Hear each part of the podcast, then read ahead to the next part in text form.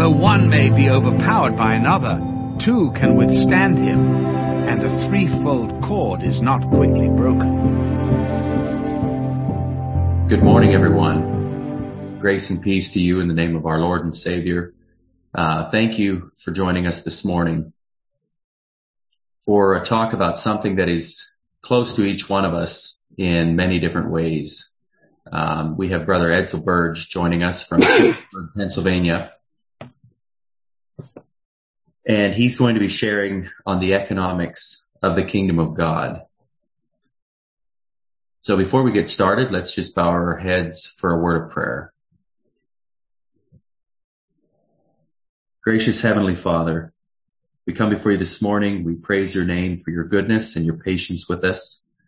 We thank you that we are gathered here with these brothers from all over the globe to learn truth to hear a word from you. We pray that you would be with Brother Edsel this morning as he shares what you've laid on his heart. I pray that it would be edifying to each one of us. Prepare our hearts for to receive the truth and to learn from it and to make changes in our lives according to the teaching of the Holy Spirit. Pray that your spirit would be present this morning in each one of our um, hearts and with Brother Edsel as he shares. Give him clarity of thought and I pray that your name would be glorified in everything that is said. We pray this in Jesus' name. Amen. After brother, brother and, um, uh, I hope to uh, share uh, with you this morning in 45 minutes a topic that normally I take um, four sessions in, uh, the economics of the kingdom of God. And I guess first thing I should do is define what we mean by economics and um, just uh, a general, uh, let's say, schoolboy kind of definition um, is economics concerns itself with the production, distribution, and consumption of goods and services. And so we're talking about something here that's very material.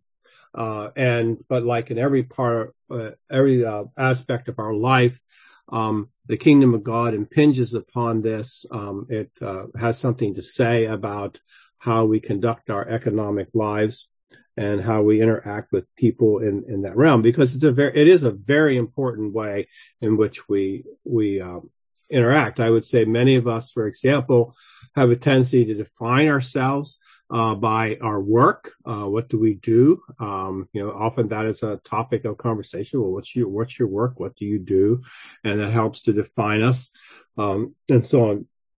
Today, I'm going to look at, uh, first of all, economics under the Old Testament covenant. And then I want to uh, move from there and look at uh, the uh, Jesus's teaching on economics, and then I want to look at the uh, New Testament, the early churches, uh, the New Testament churches practice of the um, principles of the economics of the kingdom of God, and I um, want to underline basic principles that I going across uh, across the uh, the whole thing, whether it's in the Old Testament or whether it's in what Jesus is talking about, and whether it's uh, whether it's how the uh, uh, first church, the early church, defined or actually worked it out. Uh, and now there are different situations and different contexts and so on like that. But I find these four principles uh, being pretty uh, universal uh, when we talk about the economics of the kingdom of God. First of all, is the idea of equality, economic equality. And then the idea of every man uh, working for his own living, an open hand to the poor, and the redistribution of wealth those four points. Equality, every man working for his own living, an open hand to the poor, and redistribution of wealth. Okay. Now let's then uh, just move right in and look at the economics of the under the old covenant. Uh, you know, when in the Garden of Eden, when God made uh, Adam and Eve, he gave them a commission. He gave them a, a, task. He said that they were to be fruitful and to multiply and they were to exercise dominion over the earth. Uh, later on, he uh, gave them uh, in a little shortly after that, he gave uh, put, placed them in a garden, and he said that they were to tend that garden. So already we see that there's work to be done, even in the in the perfection of the of the first creation before sin entered into the world. Uh, there is is um, is uh, an economic system being placed in uh, being put in place, and of course uh, that continues on even after the fall. But of course, our our economic understanding is also marred. Our our, our pursuit, uh, our economic pursuits are marred by the sin that comes into the world through the fall. Um, and then if we go to the uh, the Ten Commandments, which is kind of a summation of the ethical uh, aspects of of God's covenant with Israel that Moses uh, that God gave through Moses, there are two commandments that actually have to do with economics, and one of them is uh, the commandment "Don't steal." Uh, don't take other people's possessions. Um, and the other one is you should not covet. Okay. Uh, so we have two, uh, you shouldn't, uh, desire or want to covet. And of course, there's talking about, uh, a man's wife, uh, but also is our, the rest of us largely talking about man's, uh, another person's possessions. Now, one of the things about coveting, which I think is really interesting when we talk about that, you know, we look at stealing. Well, we know what stealing is. Um, and, uh, you know, it's, it's a, it's an actual taking of something, away from somebody. When we talk about coveting, well, what's that? Well, coveting has to do with a desire. Uh, coveting, coveting has to do with, with wanting something. Uh, and it often leads to it often leads to actions. It often leads to um, doing some things. Uh, but I think we've had a tendency when we look at the whole idea of coveting uh, to in, make it something that's uh, in, entirely interior um, and not uh, deal with the aspect of of um, of um, the the uh, more the objective reality of coveting. And so, what's it mean to covet? Is it just simply something interior, or is it also something you do? And I'd like to suggest to us this morning that it's not. It's like any of anything. It's not just simply interior. Um, it begins there, uh, just as the decision to steal something begins uh, inside you. Uh, it's an interior thing, but then it's worked out in an action. And I'd like to suggest the same thing with, with. Uh, but I ha- think we've had a tendency to, to make it very interior, uh, and, uh, and, you know, justify, um, justify doing some things that maybe we shouldn't be doing, uh, by, by saying, well, you know, in my heart, I don't feel this way. Um, so let's then look at God's provision for Israel.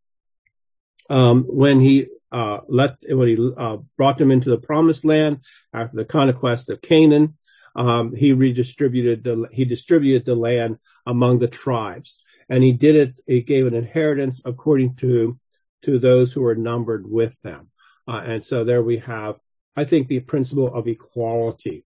Uh, some of the tribes were larger than others. Uh, some of the territory that they they took was more productive than others, and there seems to be a kind of a rough equality there, where the land was divided out according to the size of the tribe and uh, and according to to the quality of land that they were given.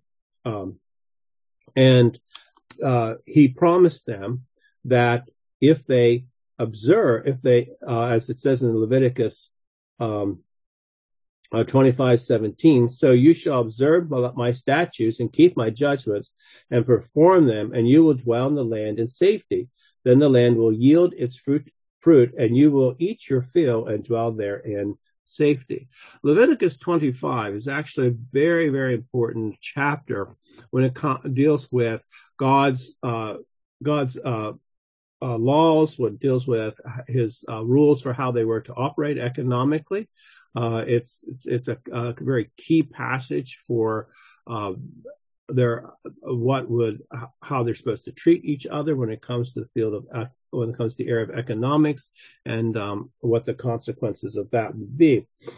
And so I just want to look at that. There's also, um, Deuteronomy 15 is also an important, uh, passage when we're looking here at, uh, the Old Covenant, Old Testament, uh, law.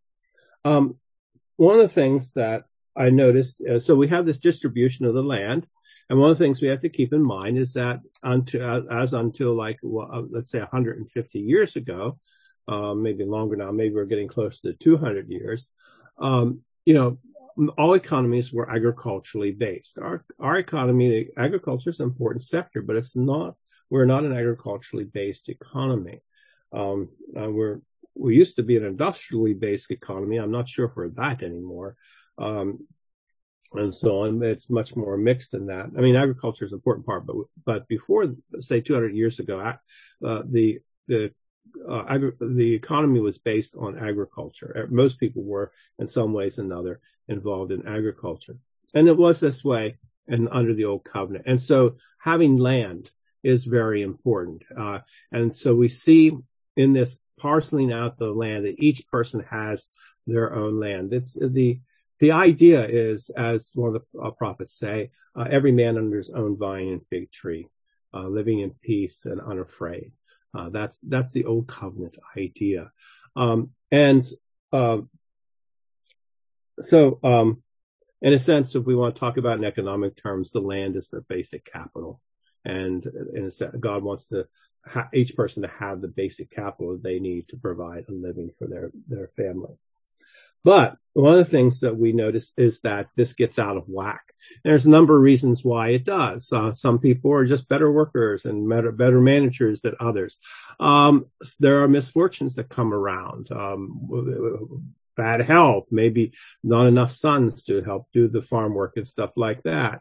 Uh, maybe the person is not that uh, good of a um, uh, is that is not that good of a manager or whatever. Uh, they're uh, maybe they're slothful and so on. And so you have a tendency for uh, this idea that God has to get kind of out of balance. And so what we see is a periodic readjustment being put in place so that again, we're not having the development of, of an agricultural based society in which uh, a few men really uh, managed to get a hold of all the capital, all the land.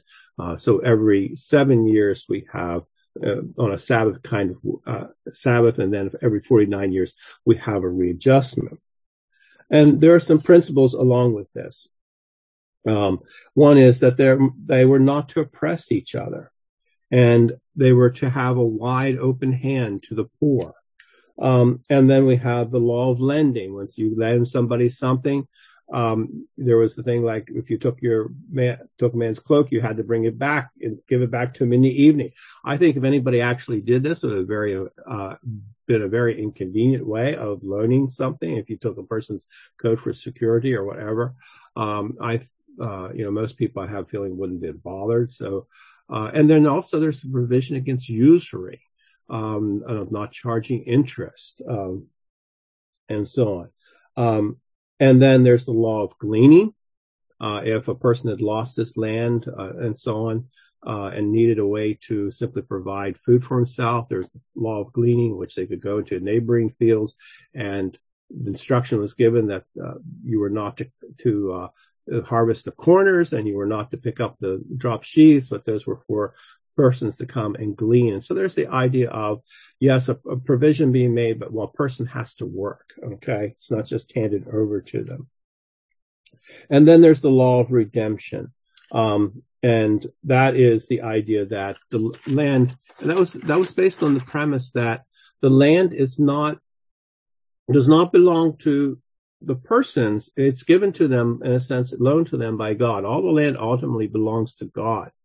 And if somebody, because whatever reason, lose possession of the land, um, it was to be returned to them after a period of time. And since if you bought land, what you were actually buying was the use of the land for a period of time, and and eventually it would go back to who it who it uh, who it whose inheritance it was. There and similar to the law of servitude, um, um, you uh, if you were if uh, you could you could in a sense purchase the labor for a period of time of a person who was uh, who was then um, you know in a sense he was your slave but it was a, temporary uh, enslavement And then we have the idea of the kinsman redeemer, where a kinsman could come, a, a, relative of yours could come, and it could pay, you know, pay the money back and have the land redeemed, or pay the money to have the person released from their servitude and so on. And then we have these years of release, the Sabbath year, which brought to an end, brought to an end the servitude, and uh, then the year of Jubilee, where everything was readjusted. Every every 49 years, everything was readjusted and we got kind of go back to base one again. Um, now the question is, how much did Israel obey this? Well, we don't actually know. So there's some indication um, that they may have obeyed parts and pieces of it at periods of time. It seems like particularly uh, during the uh, uh, years of the of the uh, of the um, kingdom of Israel that this became um, uh, this uh, was not really uh, practiced very much. In fact, one of the things that that uh, God had warned them through Samuel is if you have a king, you're going to see this uh, this these inequalities arise and in in the land, um, and that's that is what we had. Um, and the prophets uh, weigh in against this, particularly against the kind of oppression that arises with these inequalities. Um, and uh, Isaiah talks about uh, castigates the rulers and the elite of Israel for eating the plunder of the poor. Um, and Amos talks about for three transgression, for four, I will not turn away the punishment. And if you look at those, most of those have to do with how, uh, with the whole realm of economics, uh, oppressing the poor, uh, adding land to land, and so on like that. So, um, uh, part of the judgment that comes upon Israel. It's not entirely because idolatry is involved there, immorality is involved there, but the whole uh, whole uh, eco- the rise of economic equality, economic oppression is one of the major reasons why God brings judgment upon Israel. Okay, so uh, that's in, in some kind of the Old Testament, um, the Old Testament um, provision of econ- and the whole way the economic system is supposed to work under the old uh, uh, covenant. Again, it's the idea, the four principles of equality, every man um, working for his own living, an open hand to the poor, and then the redistribution or readjustment of, of wealth. So that takes us then to to the uh, to the teachings of Jesus, and uh, and then also how it was worked out under the under the um, uh, with the apostles. And I think one of the things we think about when we talk about about the economics of the kingdom is to we have to ask ourselves, well, what is the nature of the kingdom of God? And um, this is this is how I uh, talk about it. The kingdom is made up of people who acknowledge a king, and our king is Jesus. And one of the things I noted will note is that God has always had people under the Testament. Uh, it was Israel. It was a nation state. It was tied to a particular geographic area, at least after their um, uh, they're coming into the into the promised land. Uh, there was from Dan to Beersheba was the land. There was a law written on tables of stone, a civil call uh, that had a civil code with uh, persons who enforced the law, and there was a ruler now, initially it was supposed to be God, but Israel rejected that idea for an earthly king. All right. Um, now, under the old, uh, under the under the New Testament, we have a spiritual kingdom. Now, when I say we have a spiritual kingdom, I'm not just ta- I'm not saying that it's just simply what's in people's hearts and it's invisible or anything. It's actually visible. Okay, the kingdom of God is visible, but it's not tied to a particular piece of land as it was under the old covenant you have, and it's not uh, who belongs to is not determined by by physical birth, as it was under Israel, but by a spiritual birth. Uh, it's God's people who are called out from every tongue, kindred, tri- tribe, and nation. It's voluntary. Um, the law is written on the heart, and the Holy Spirit is the enforcer. The ruler is Jesus. Uh, he's the Lamb who has taken, Lamb of God who has taken away the sins of the world. And he's the word of God, sharper and more powerful than any two-edged sword. So when we speak of the economics of the kingdom, we have to keep these uh, realities in mind. So let's look then at Jesus' teaching on economics. And I'm going to do this by basically doing a quick survey of the Gospel of Luke. Um, the gospel, one of the themes in the Gospel of Luke has to do with, with, uh, uh, the Jesus's critique of riches and Jesus' critique of the economic system, which has gotten out of whack and oppresses people.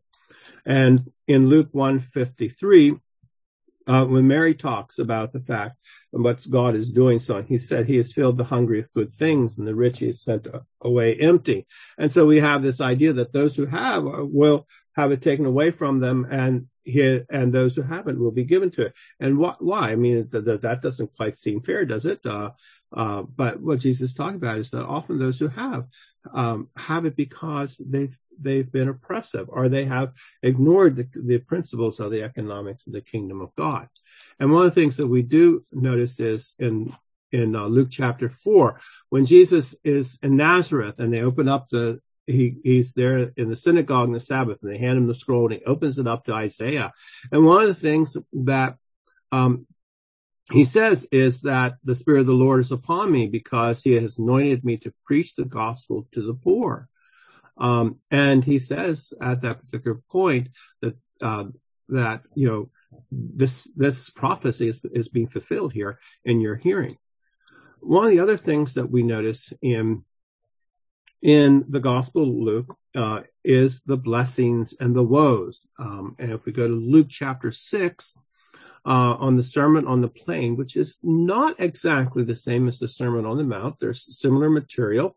Um, there. You know, uh, Jesus, I think, is like uh, what was like any preacher uh, who uses um, the same material over again and preaches the same sermon a number of different places and times, um, maybe uh, tweaking it here a bit, uh, making it apply in a, in a, particular context and situation here. Uh, and so I think that's important to keep in mind. So in Luke 24, 25, uh, Jesus says to them, woe to you who are rich, for you have received your consolation. Woe to you for, for who are full, for you will hunger. Now the question is, who are the poor and who are the rich? Um, and you know, I think that one of the things, just like with coveting, I think that this is one of the things that we really like to, um, uh, I don't know, uh, relativize, and it is relative. I mean, I, it is relative, but I think sometimes we have a tendency to talk about, do relativize it to a point where uh, it gets uh, it really defangs the whole thing. It takes any of the uh, any of the oomph out of what Jesus is saying. Um, you know, I, I, one of the things I think about is, you know, in our context, uh, what do we mean when we say he's a rich man? Um, or what do we mean when we say they're poor? We probably don't mean the same thing that they mean, uh, let's say, uh, in in some third world country. Um, you know, in every country they have rich people and they have poor people. Uh, here in America, we don't, we probably don't mean exactly the same thing they do in a third world poor, but it does mean something to us. I do remember uh, back in the Rush, uh, Will Rogers says that America is the only country that goes to the poorhouse in an automobile. Uh, and so, um, you know, there are, in a sense, it's relative, but those, those kinds of ways of talking do mean something. Um, and I think that you know one of the things that uh, we have to keep in mind is that they that uh, if we start at that level, if we in a sense work from that, we can say, well, we do have some understanding of what it means to be rich and what it means to be poor. Now, one of the things you'll notice in Luke chapter 6, verse 38 is this principle of a hand, of an open hand to the poor. Jesus says, give and it will be given to you in good measure, pressed down, shaken together, running over, will be uh, put in your bosom. For the, with the same measure it used it, it will be measured back to you. So we have this idea of generosity, of being, of having an open hand to the poor. But also Jesus uh, talks about the deceitfulness of riches. Um, in the parable of the, of the sower, he talks about in, in Luke chapter 8, he talks about the ones that fell among the thorns are those who, when they have heard, go out and are choked with cares, with riches and pleasures of life and bring no fruit to maturity. So riches are, are, um, are something that can choke out, um, our relationship with God. Uh, and they often do. If we pursue that, that's, that's going to be thing. And then in Luke chapter 11, verse 3, uh, Jesus uh, teaches us in the Lord's Prayer. He says one of the petitions we're to give is uh, is uh, is to make is to give us this day our daily bread. And so there's this idea of trusting in God uh, for our economic security. Uh, Lord, give us our daily bread. Uh, there we have the idea of not laying up treasures, but asking God for what we need right now. Then in Luke chapter 12, uh, we have a warning. we have a warning against covetousness. Um, and again, what is that? Uh, it's, it's, an eagerness for gain, a desiring of, for more, wanting a greater share. Um, and why do we want more? What is the motivation? I think oftentimes the motivation is security. We feel so if we lay up um, enough that we'll have have security. Uh, sometimes people want uh, want are covetous because they want power. They want the power that that comes with it. Uh, and you know, we can certainly see in our society today there are people who have amassed huge sums of money and they then therefore assume because of that, because of that economic power that they have, that people should listen to them. And I think this goes on in a smaller way, even in our own communities where people who are well off and who are, are, uh, um, have more economic means really do expect that that's kind of a marker of, of uh, success. It's a marker of perhaps uh, um, uh, good management. It's a marker of uh, maybe some better wisdom or other, and so they often expect to be to be paid attention to and to be listened to. And I think it's often a we often do. Um, and we have this um, this idea of in in Luke about I mean the story about the parable that Jesus told about the person who who is uh, building uh, building wanting to build a bigger barn. And uh, and the idea is you know I've done this I'm going to take my ease and so on after having amassed this huge amount of sun some. And what does Jesus say? Um, he says to them that you're a fool okay? He says fool this night your soul will be required of you. And then those who then whose will these things be which you have provided? One of the things I'm really kind of uh, struck by uh, is how many times we see somebody amassing a huge sum of money and they die and there is that pile. And then what do their what do their children what do their what do their heirs do with it? Um uh you know do they even use it in the way that that, that person would would want to see? Um now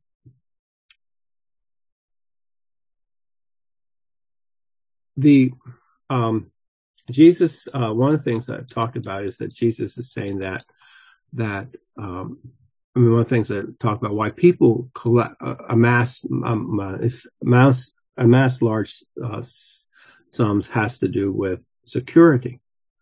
Uh, and I just want to remind, remind us what Jesus said. Um, he says, and Luke, do not worry about your life, what you will eat, nor about the body, what you will put on. Life is more than food, and the body is more than clothing. Consider the ravens, for they neither sow nor reap, which neither have, have neither storehouse nor barn, and God feeds them. Or how much more value are than the birds? And which of you by worrying could add one cubit to his stature? If you then are not able to do the least, why are you anxious for the rest? Consider the lilies, how they grow. They neither toil nor spin. Yet I say to you, even Solomon in all his glory was not arrayed like one of these. If then God so clothes the grass, which today is the is in the field and tomorrow is thrown into the oven, how much more will he clothe you, O you of little faith?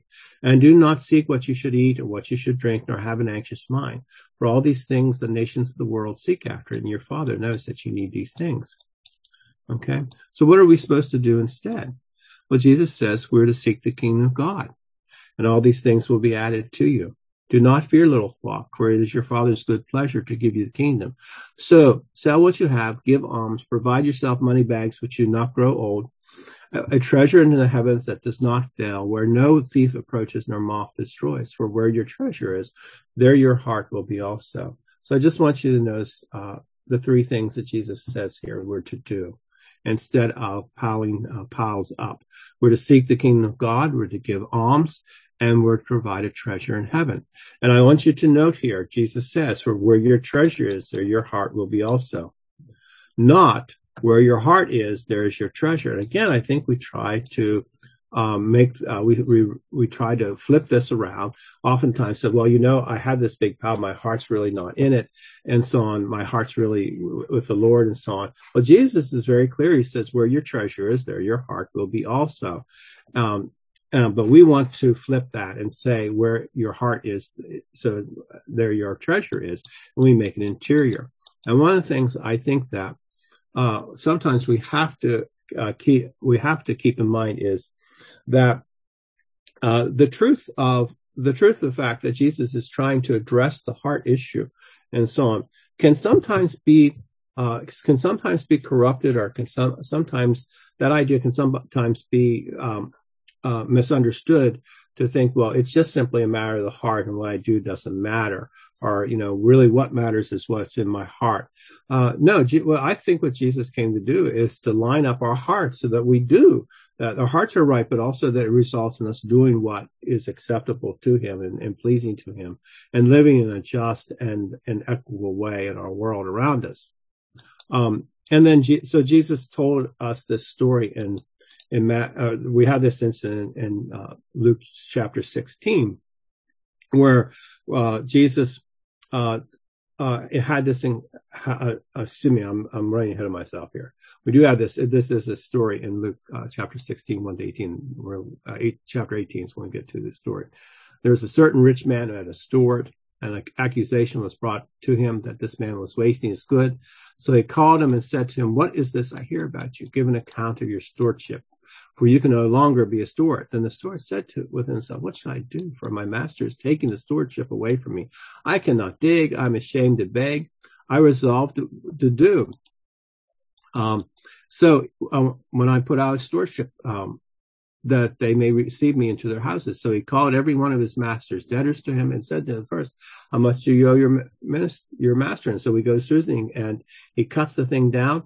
And Jesus says here, um, so the master condemned the unjust steward because he had dealt shrewdly. For the sons of this world are more shrewd in their generation than the sons of light. And I say to you, make friends for yourselves by unrighteous mammon, that when you fail, they may receive you into everlasting home. He who is faithful in what is least is also faithful much, and he who is unjust in what is least is unjust also much. Therefore, if you have not been faithful in the unrighteous mammon, who will commit to your trust the true riches? And if you've not been faithful in what another man's, who will give you what is your own? No servant can t- serve two masters, for either he will hate the one and love the other, else he will be loyal to the one and despise the other. You cannot serve God and mammon. Now, you know, the story that Jesus tells is an interesting story. Um, and like one of the things we have to keep in mind about parables is that the, the story, it's not necessarily an allegory, in which every part of the story has uh, some meaning and so on. Sometimes the story is just uh, the story is there, uh, and the details are kind of to flesh out the story to make the story work. But there's a there's one basic point that's that's get, that's uh, Jesus is trying to make, and that is that when it comes to our economic affairs, we should think about are we conducting our lives in such a way that we are uh, we are making friends for ourselves with our unrighteous mammon. Okay. Um, I mean, I think oftentimes of the, the, the impact that generosity can have in people's lives when they're recipients of generosity uh, from our church communities and so on, and things like CAM. What kind of impact does that have? How does that open up uh, people's receptiveness to the gospel and and uh, to what we have to say.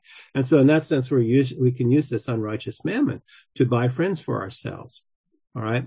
And Jesus says, if you use this uh, quote unquote unrighteous mammon, uh, this money you have, these uh, riches and so on, uh, for my my kingdom, um, then if if you use it in the way that I intended you to use it, all right, um, then more will be given to you. All right. Uh, sometimes I wonder is the is the uh, lack of spiritual uh, vitality and so on in our communities is it because uh, we're piling too much up for ourselves and we're not using it in the way God wants us to use it. Um, you know, we do have some economic power. How are we using it? And I think it's a very important thing.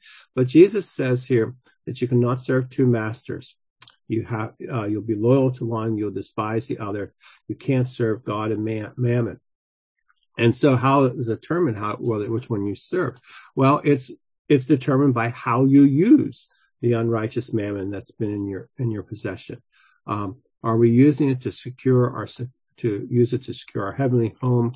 Uh, and if you use it for other purposes, how will God give you the true riches? Now, then we go to Luke chapter 18, the story of the rich young ruler. Um, I'm not going to read through it. I think the story is, is, um, is very uh, well known to us.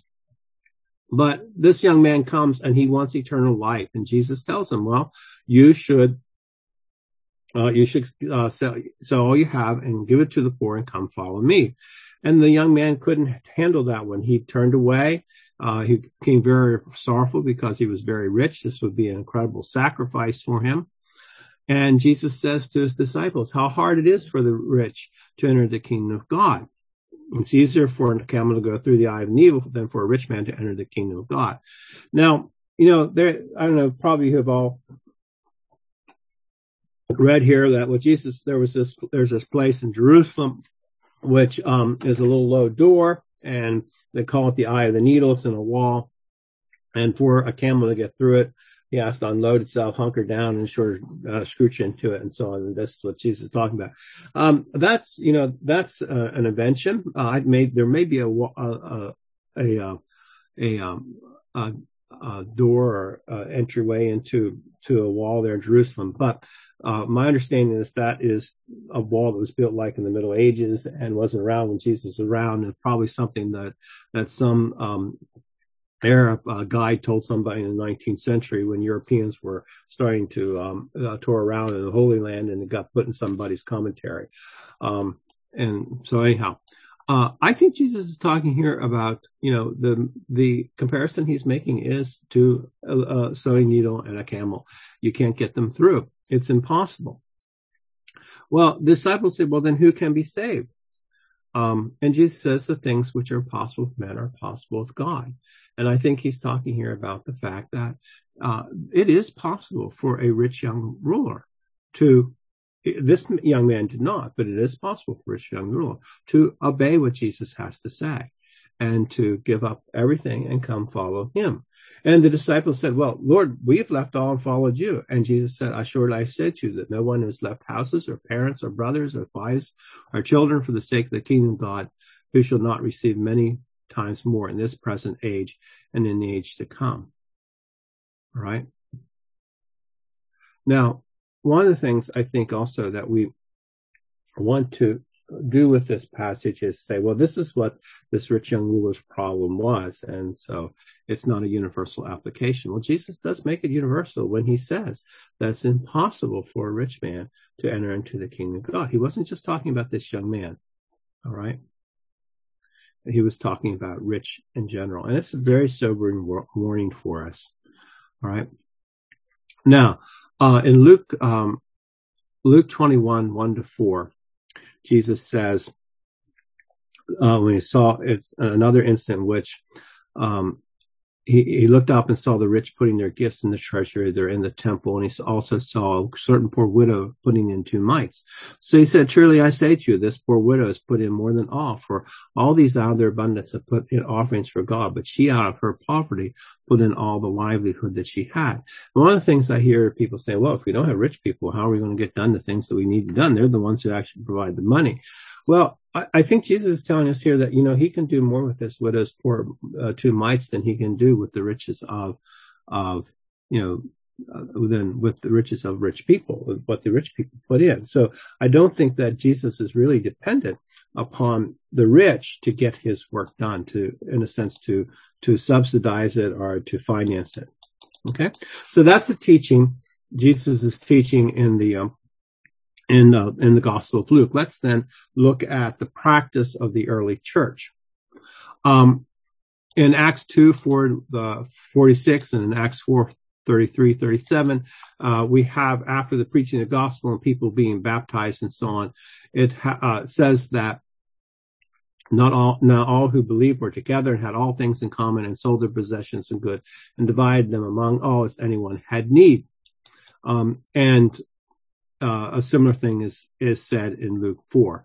I mean, excuse me, Acts 4. And one of the things I want you to notice, what I want you to notice here is they sold their possessions and goods. They divided them as they had, as any had need, and they did it voluntarily. Now, one of the things that's interesting is, is that people uh, say, well, you know, this was not continued on, this practice here.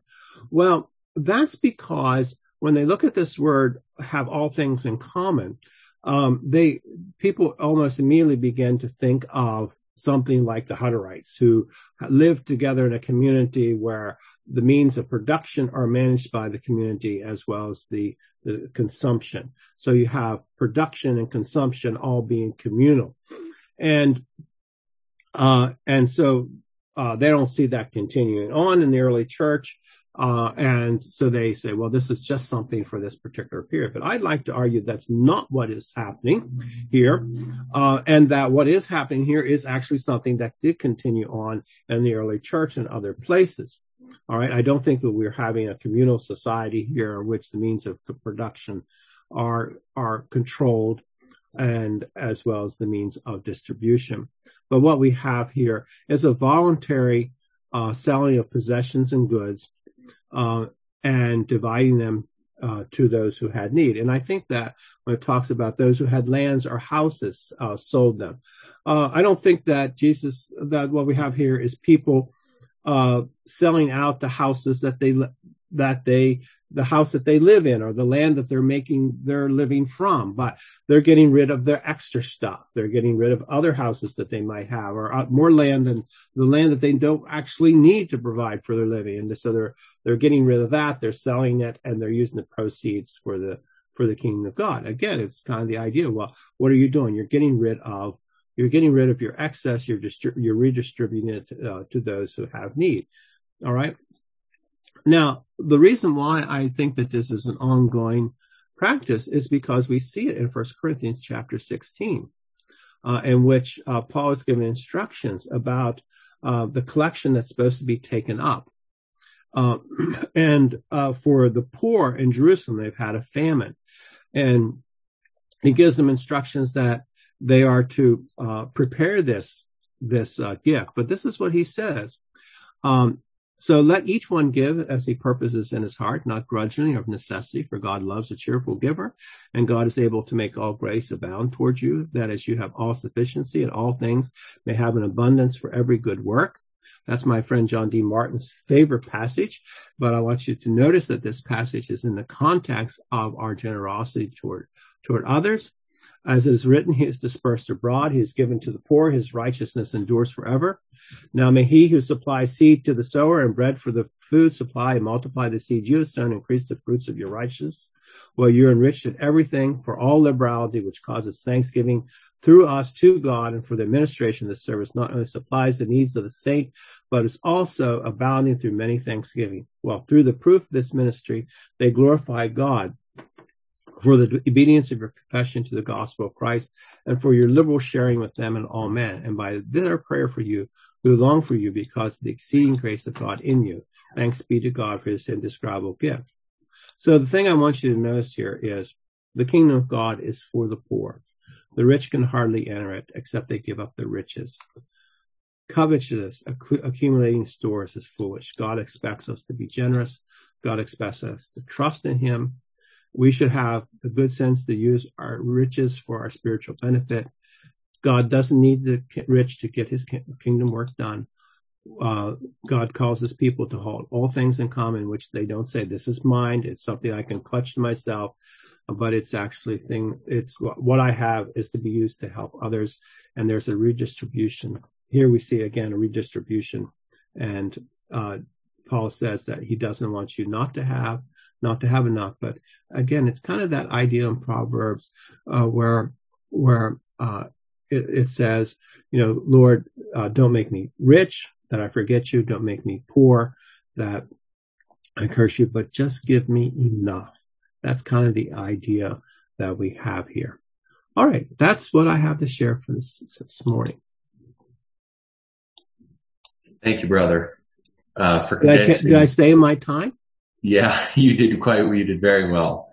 Um, thank you for condensing those four talks into one talk this morning. I think, um, there's a lot there and you covered a lot of ground. So God bless you for that. Um, I think we'd have done well to stretch this into four different talks just to get to. That would have meant I would have had to get up, uh, four mornings, Saturday yeah. mornings. Oh yeah. Well, that would have really stretched me. it would have. It would have. There is a week. The nice thing is, if I ever want to listen to any of these things, I can always uh, go online and listen to them. That's true. I have. There's, I have on occasion done that. Yeah. I guess so. There's a week break in between, so you could have got a, a, week of rest in between. Yeah. Well, thank you okay, for packing it in here this morning. Um, I know I have a, a list of questions, so we're going to open it up for questions and discussions um, this morning. So have your questions ready. Um, it's obvious that this doesn't just am- impact every aspect of our lives, but it also impacts our perception of God and uh, so many little details of how we view the things that we have and how we handle them and our relationships with each other. And uh, so it is quite something. And something that has blessed me numerous times in thinking about this topic, and that is the care God has for the poor, mm-hmm. all the way through the Old Testament, um, His provisions in the Old Covenant for the poor. I mean, it really, really shows the heart of God for those who um, just don't have as much, I guess, and are more dependent on Him. I think it's a dependency thing as well with that. Um, one question I have is how would you define stewardship in light of kingdom economics? The reason I ask that is we've heard a lot about stewardship, um, but sometimes to me it almost seems like it becomes. Uh, anyway, I'll let I'll let you answer that question. Well, I think that stewardship has the idea of being careful. Right um, eh, with with what you have, using it carefully. Uh, and I think that's that's a good that's a good a good thing to keep in mind that we are to use our economic means and our economic power in a careful way. Mm-hmm. Um, you know, we're not to waste it foolishly. Um, and I think that has the idea that you know, that we're not spending a lot of stuff, a lot of unnecessary stuff on ourselves. We're not uh, raising our standard of living, um, and so on. Um, has that idea to it. Um, I think, uh, you know, like any good idea, people can do curious and uh, wicked things with it. Uh, sometimes it can be used in a backhanded way as a, as a justification for what I think amounts to simply selfishness uh, and also the idea that you know you uh, that um, you know you it could add as a justification for accumulating, uh, which Jesus tells us we're not supposed to do. Um, you know, so I think that um, stewardship is a good thing. Uh, but part of stewardship is using um, the resources God has given us, and this is the thing we have to always keep in mind. When we talk about stewardship, we're talking about uh, taking care of something that God has given us. Um, but you know, one of the things, main things that Jesus says, uh, in I forgot to mention that Paul talks about two reasons why, uh, uh, two uh, two reasons that he says you're to work for your living. Okay, and the two reasons are is to provide for yourself and to give to the poor. Mm-hmm. All right. That's stewardship to provide for yourself your basic needs, um, and a reasonable level of comfort, I think, um, and to give to the poor. Those are the two reasons. That's stewardship. Thank you. Um, I think we've all seen where stewardship, well, it's just good stewardship. You know, you've heard that slapped on a lot of things that ended up being, um, other things, selfish reasons for for doing what they're doing. Um, there's something you touched on there that in that answer that I've been amazed at is how we naturally increase our level of living based on, you know, how well we're doing, I guess. Um, standard of living tends to creep up with the income increase or if as times get better, it seems like the standard of living creeps up. And the real challenge is to keep the standard of living, you know, as if you know, nothing has changed. And mm-hmm. I've been blessed by John Wesley's life where he set his, set his income at X amount of dollars, regardless of how well he was doing. And the rest of it just meant that, well, he had more to give mm-hmm. if it was over and above that. Um, is a good example. So any of you, um, have questions or comments for Brother Edsel?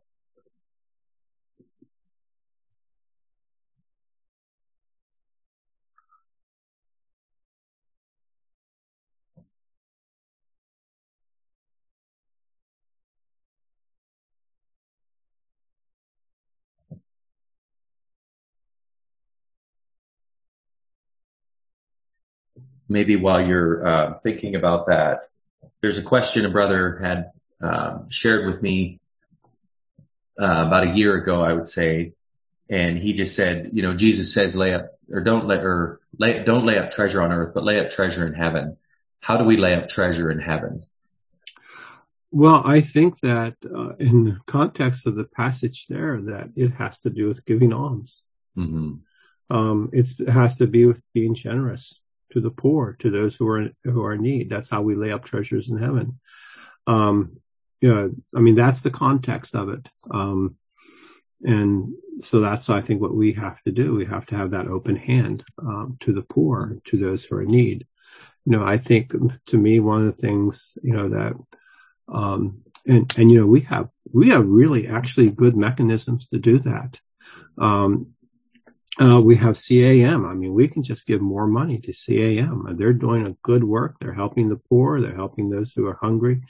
We just give more money and, and, you know, a lot of money goes through there, but it, there's still, there's still lots more that we could be doing. And, and I think about that. How much more could we be reducing our, our consumption on, on, ourselves, our standard of living to help those who, who don't even have some of the basic necessities of life.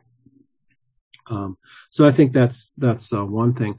The other thing, though, I think is is that we need to be personally open to circumstances and to things. Um, one of the things, uh, a number uh, a number of years ago, uh, and I shared in one of my messages is that that was really kind of of um, a real turning point. As I was 19 years old, I was in England for a study uh, semester abroad. I had gone to um, a, a, large church that Sunday morning, and I came out, and there were all these beggars around at the um, outside the church, and and uh, you know, I know they were there. They thought, well, these people coming out of church were going to be a soft touch. And so I had this one man come up to me. He was kind of a middle-aged man. So, he was a bum, essentially. He's probably a rummy, an alcoholic or whatever. And he asked me, can you give me 50 bob, please? And I said, no. And I mean, I, I just, I just turned him uh, aside and walked, started walking down the, the street, a sidewalk and he started following me and he started cursing me and so on. And I felt it was, it was a fear, a fearful thing. I was, what's this man going to do to me? But I also felt convicted. I felt convicted. I didn't do what Jesus told me to do, which was I should have given him something. Now, of course, we get into the whole thing. Well, what are they going to do with it? You know, well, maybe he'll just go buy some booze or maybe he'll go buy some uh, cocaine. He's not going to use it in a right way. Um, and so, but you know, I'm not responsible for what people do with, with my generosity. Mm-hmm. Um, and if, if you think about it, if Jesus, uh, husband everything up, if he's always asking himself, well, what are they going to do with what I give them? Okay. Well, the fact of the matter is, is that most of us, most people do not reject I mean, misuse what God has given them. Um, I mean, he's, he paid the price for our sins. Most people simply reject that. Uh, did that keep him from coming and doing it? No, it didn't. Um, and so the, the burden, we, and we cannot control that. Uh, I had a friend when we lived in Philadelphia, uh, there was a local, there was a man on our street who, he, again, he was, he was an alcoholic and so on. And he came to my friend and he said, would you give me some money? I need to buy some groceries and, and so on. And my friend said, well, I'm not going to give you money, but I will give you some groceries. And so he took him to the grocery store. They got a couple bags of groceries and so on, went back home and so on. And later that day, my friend saw this man uh, carrying these two bags of groceries over to the local bar and exchanging them for some booze. Mm. Okay. Well, he tried to control the situation. We just have to accept the fact that in the end, we can't control. Mm. Okay. But if we, are we going to say we can't control it and, and as a consequence, um, you know, we're not going to be generous. I remember my father-in-law saying to me a number of years ago, this is like 25 years ago, he's still living. Uh, my father-in-law was not Mennonite, but he, he had heard that, you know, that, and I don't know if it was true or not, but he had heard that some of MCC's canned meat had gotten to the North Korean army and they were eating this canned meat. He just thought this was an awful thing. And, um, and I thought, well, it got there somehow or another, you know, that's probably not where it was meant to go. But does that mean that MCC was stopped, supposed to stop distributing canned meat to people that they thought needed it? Okay. Um, and so, no, it doesn't. So we aren't going to be able to control it, everything. Now, that doesn't mean that we shouldn't be careful and think about, you know, we do want to, we do what we do to be maximized in everything as much as we can, but we can't control what people do with our generosity. But that can't stop us from being generous. Amen. And so now, when I go someplace, um, I don't carry a lot of cash on me. Um, but like when I go to, to the, to like Washington DC or something like that, there's always people there begging. I give them something. Mm-hmm. And you know what? I always, you know what they almost always say to me? God bless you. Mm-hmm. And the, the other thing I have to keep in mind, particularly when I see uh, some of those speakers, probably most of them are mentally ill. Um, they are they are the poor. Um, they've probably had experiences in their life that are have not been good. And if somehow or another my giving them a couple bucks is a, a means by which they think somebody cares about them, uh, God loves them, and I've they always say God bless you, and I do feel blessed when I do that. And I feel like I'm doing doing God's will. Mm-hmm. Yeah, that's right. I feel like some, uh, in my own experience, if I've, if I've held back, it, if I drill down on it, it's usually a place of self-righteousness or where I've elevated myself in a position of, you know, I have it, so I'm going to be careful how I give it to you. And so I can pass a judgment on your life. Are you going to use it properly? Instead of just a humble servant attitude that what I have is God's and he's asked me to give it to the poor and to have more of a, a tendency to give than to hold on to it.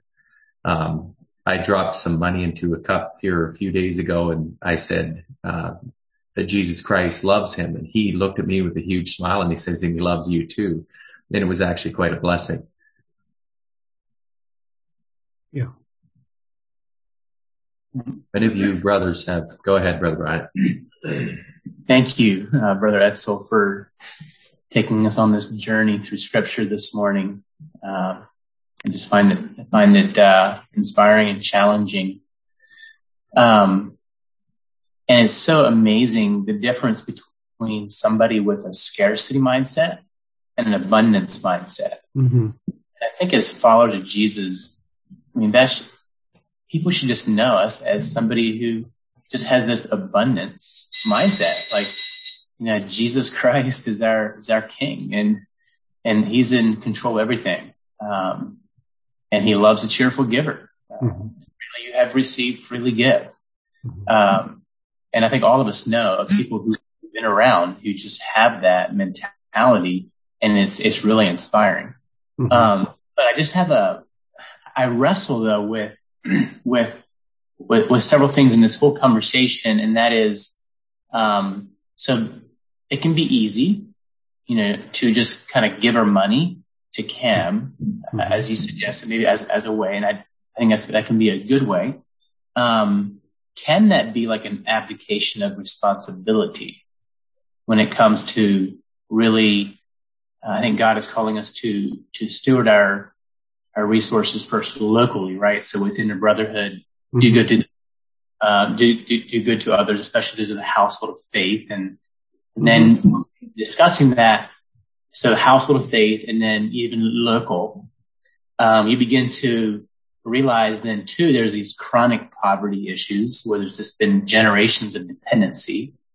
Um, uh, so there's, there's chronic poverty. Of course, there's, there's critical too. Someone has a fire, you know, they, they need a mm-hmm. shelter. So you kind of have the critical issues, which are pretty easy. Uh, but then, then you have the chronic issues. And I think, isn't it sometimes those are some of the hardest things to respond to, uh, and to know how to help. And money, just putting, throwing money at the, at a chronic needs isn't going to, it, it just is not going to help that situation. And I think about how, um, some of us, so many of us are, are so greedy with our time. Um, sometimes we, we use the word time as money. so, um, mm-hmm. is, is there something like in the economics of the kingdom of God of thinking of, of just your time as as, as money. I, I, don't know. I'm just, I'm just kind of, I'm kind of uh, thinking out loud here with. Mm-hmm. Uh, yeah, I mean, what you're what you're talking about is, I think what you're talking about is, you know, what sometimes we we talk about investing ourselves in people's lives. Um, one of the things I do think we have often have to think is that how much we are um, the recipients of other people's generosity. Um, you know, the fact of the matter that you may have been raised in a home where you were taught to work, you were taught to be careful, um, and so on. You didn't. Uh, uh, you, you, were, in a sense, you were given this this uh, these these things, and they have stood you in good stead, and you want to pass them on to you know your children or the people around you. There are some people for whom that was not the case. Um, and so there we talk, that is what we sometimes refer to as social capital.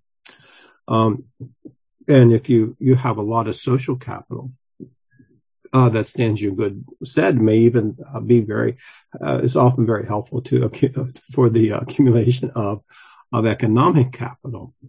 Um, and so what do you do when you're working with some people who don't have a lot of social capital? Mm-hmm. Um, and, um, and it results sometimes in them not having the you know not not economically being in a stable situation and so on well you're so you're dealing with what you call chronic and then you deal with what's what's acute uh, chronic is um, i mean um, you know what what you i mean whatever the the immediate need needs to be addressed you know if they don't have enough to live on if they don't have enough food, if they whatever, then somehow or another they that needs to be addressed.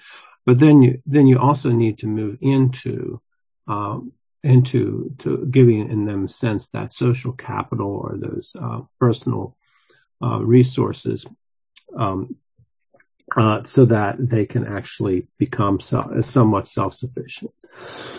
And that that involves teaching. And you know, and again, if we think about CAM, one of the things that CAM has moved into um, is from quote unquote relief addressing immediate acute situations to more development kind of things. That's a very common thing that all aid organizations eventually they start out as relief organizations uh, addressing acute issues and then dealing then with more structural issues uh, trying to, in a sense, equip people to provide for themselves. And, then, and, and that's what we have to do, do. CAM does it on like an institutional kind of way, but we also need to, when the people that we're working with, that we're encountering and so on, we need to, to, um, uh, help them with that too. And that does take time and it doesn't work.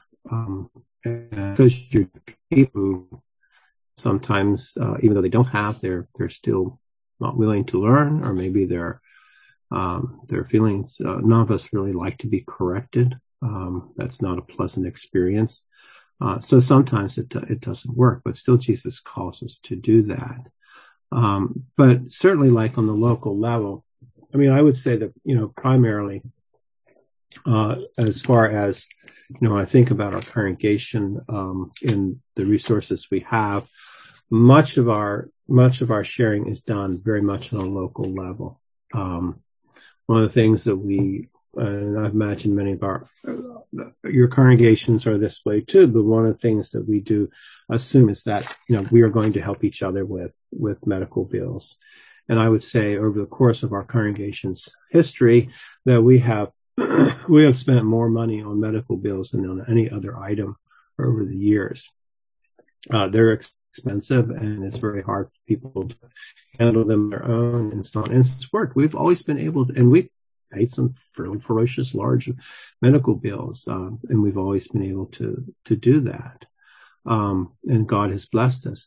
But, you know, in the end, none of us have enough, uh, we don't have enough resources to cover every contingency. Uh, my, our first bishop, Lynn Martin, used to say, we just, we don't have, we, there, there, we don't have enough to take care of everything. In the end, we're going to have to rely on God, um, and trust in Him. And I think if we, I think if we are obedient to what God has said, that He has said, you know, I will, I will take care of you. Um, and, um, now that's not the that's not the same thing as we as the prosperity gospel that's being really touted touted in many places. One of the things that's interesting to me is how prevalent the prosperity gospel is in places like Africa where people don't have a lot. And I always wonder how that really works. I have a feeling that, uh, but nonetheless, it's very, very popular. Um, so go ahead. I'm not sure if that really addresses what you're talking about.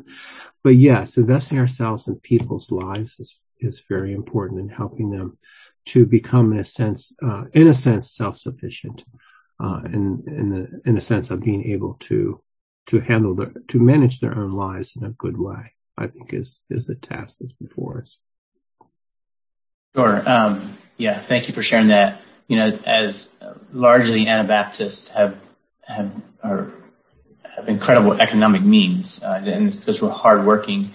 And what if we would, you know, and I think sometimes it's, we feel like we're driven. We, we have to have, you know, this big of a property. We have to have this. We have to have, you know, all these things. And that scarcity mindset, that fearful mindset that we've allowed the world to give us, then um, just really um, limits us in how much we can actually serve those around us. Where if we would take, you know, a, a little bit of risk, um, it's amazing maybe what, how God could provide for us and how much more we could do at a local level. Um, so yeah, thanks for, thanks for sharing. Yeah. That is a thought that I had, um, in regards to this and you touched on it there, Edsel, is maybe we should be quicker to realize that we need to we need to rely on God. Um, Jesus brought that out in Matthew when he said, "Consider the lilies." Let's remember who we serve and who holds all things in the uh, in the choices we make in the in in regards to this, to giving and to um, investing in the kingdom or investing in our um, laying up treasure in heaven, which is another way of investing in heaven, basically, um, making sure that that's where our installments are going. Um, it's helped me to think about that in regards to every aspect of life. How does this invest in the kingdom of heaven? How does this purchase going to invest? What is the, what is the, uh, I guess the interest I'm going to gain on this? Is it here in this world now for myself or is it in the kingdom of heaven? Mm-hmm. Um, unless does someone else have any comments or questions? We're coming to the end of our time here, or add it. Can I ask a question? Um, go ahead. Edsel, can you explain? Yes, Patrick. Hello. I was trying to hide. Um, can you talk about the investment that the churches in Chambersburg are making in the room quickly? Oh, yeah. Well, um, one of the things that um, one of the things I'm involved in is the thing we call it the room, and uh, it's um, we use the uh, basement of Chambersburg Christian Fellowship, um, and it's a very simple kind of thing. Um, uh, Tuesdays and Fridays, uh, we open around 4:30. It's a place for people to come and sit and be safe. We have, have coffee and tea, and then there's a meal. There's uh, a short devotion and so on like that. Uh, and it's, it's just really, it, I would say basically it's a place where we can, can show people the love of Christ. And most of the people who come, I would say, are people that are on the margins um, of economically, um, lots of people who have mental health issues and so on. Um, so that's been I I got involved. I mean, we we helped out, you know, on an occasional basis before, but about two years ago, I got involved in a more concrete way and um, a regular way, going in on Fridays. And I think, you know, I don't know, have we seen anybody converted? I'm not sure um, there. Uh, but one of the things I was struck about was uh, a discussion we had about a year ago. What's the purpose of it? And and the overall thing is that we were we weren't going to look at results. We weren't going to be result oriented. We're talking about here what what's our purpose, and the purpose is to show the love of Christ to these people. Um, and and I think it's been it's been very good for us. Um, I'm really blessed by it. We have a, a, group of young people who are helping with it. Uh, this started out as a ministry of Shippensburg and Chambersburg and St. Thomas Christian Fellowship, but now we have people involved from other um, Mennonite uh, churches in our area who are really um, uh, who are helping out and coming in and you know providing meals and stuff like that. In that sense, it's been a real um, you know we we have umpteen different kinds of plain people in this valley, um, and you know, this has been kind of an interesting um, place of intersection and cooperation in a in a you know on an unofficial kind of way, which has really been a blessing. I don't know if there's that enough, Patrick. And I would say it is very much, uh, which is close to Patrick's heart, a Matthew 25 ministry. So. Now, I'm mostly what I was thinking is you were talking about doing things without expecting results. Mm-hmm. And that's a practical example of it in our little community. Because I remember having conversations with people and they said, where are the results? And I remember at one of the first board meetings with Shippensburg and I said, the results are in us by doing it daily yeah. and not getting anything. So that's the only reason I brought that up. Yeah.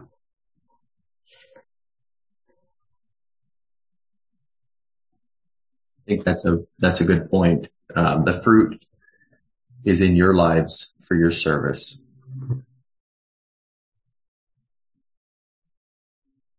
All right, I think we're going to wrap up here.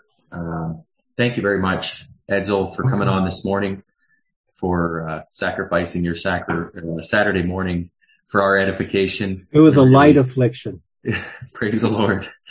We really appreciate it, and um, thank you for the reminders in this to to depend on God daily. I mean, we say the Lord's Prayer quite often, and it's a good reminder. I mean, this is a daily dependency. That's where God wants us. And I feel like that's why he cares about the poor is because they, they are dependent and we mm-hmm. are to be dependent. Whether we have more or less, we still are to be dependent on our Heavenly Father. Mm-hmm. So thank you for the challenges and for the teaching.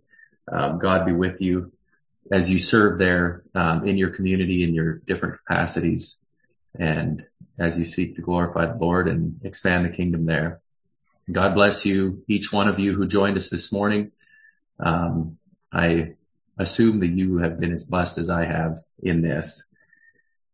And uh, before we go, we don't have a meeting next Saturday. It's off Saturday, but the following one, May 7th, we're going to hear from Bryant on hospitality worthy of a Jesus embassy. So come um, May 7th with your hearts ready to hear uh, more about the kingdom of heaven and its effect on our homes and how we open up our homes to the world around us. Brother Edsel, would you close us in prayer? Sure, let's pray. Dear Father, we thank you for this day and for your kindness and generosity to us, particularly in what Jesus has done for us through his death and his suffering, and that by his by his um, stripes we are healed. Lord, um, we thank you for for your willingness to pour out yourself for us and just ask that we might do the same thing for our fellow man, that we would use the resources that you give us, uh, whether it's our social capital or our economic capital to further your kingdom. In Jesus' name we pray. Amen. Amen. Okay. Farewell. Farewell. God be with you all. Grace and peace. As iron sharpens iron, so a man sharpens the countenance of his friend.